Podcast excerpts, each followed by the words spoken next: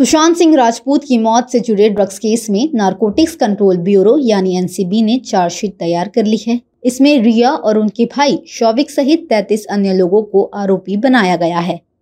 रिया पर उनके बॉयफ्रेंड रहे दिवंगत सुशांत सिंह राजपूत के लिए ड्रग्स खरीदने के आरोप हैं। उन्हें नशे की लत के लिए उकसाने का भी आरोप लगाया गया है। आरोप साबित हुए तो रिया को 10 साल की जेल हो सकती है। एनसीबी की इस चार्जशीट के बाद सुशांत की मौत फिर से नए सवालों के घेरे में आ गई है।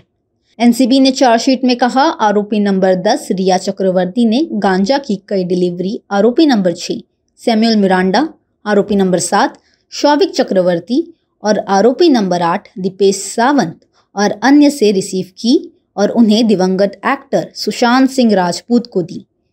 और मार्च 2020 और सितंबर 2020 के बीच में शौविक और राजपूत के बदले में उन डिलीवरी के लिए पेमेंट की, इसलिए वो आरोपी हैं। सुशांत सिंह राजपूत से जुड़े इस ड्रग्स केस में एजेंसी ने रिया चक्रवर्ती सहित चौंतीस अन्य लोगों को आरोपी बनाया है।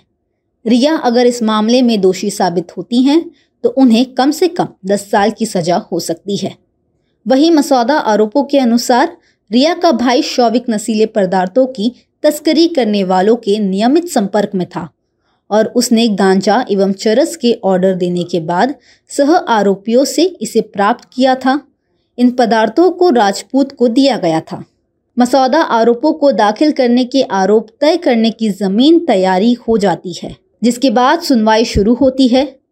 बहरहाल आरोप तय करने से पहले अदालत को पहले आरोपी की दोषमुक्ति याचिका पर फैसला करना होगा। एनडीपीएस अधिनियम से संबंधित मामलों की सुनवाई करने वाले विशेष न्यायाधीश बी जी रघुवंशी ने मामले की सुनवाई के लिए 27 जुलाई की तारीख तय की है। रिया चक्रवर्ती को इस मामले में सितंबर 2020 में गिरफ़्तार कर लिया गया था। वो लगभग एक महीने तक जेल में बंद थी, जिसके बाद मुंबई हाईकोर्ट ने उन्हें जमानत दे दी। उसके बाद से ही जमानत पर बाहर चल रही हैं। अपने खिलाफ चल रही जाँच को रिया विच हिंट बता चुकी हैं। ड्रग्स केस की जाँच का सिलसिला तब शुरू हुआ था जब 14 जून 2020 को बॉलीवुड एक्टर सुशांत सिंह राजपूत का शव बैंड्रा के उनके घर से मिला था। सीबीआई उनके मौत की जाँच कर रही है। हालाँकि मुंबई पुलिस ने इसे सुसाइड बताया था।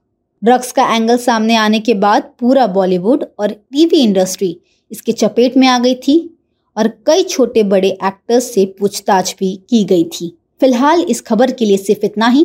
देश और दुनिया की अन्य खबरों के लिए देखते रहें एच डब्ल्यू न्यूज़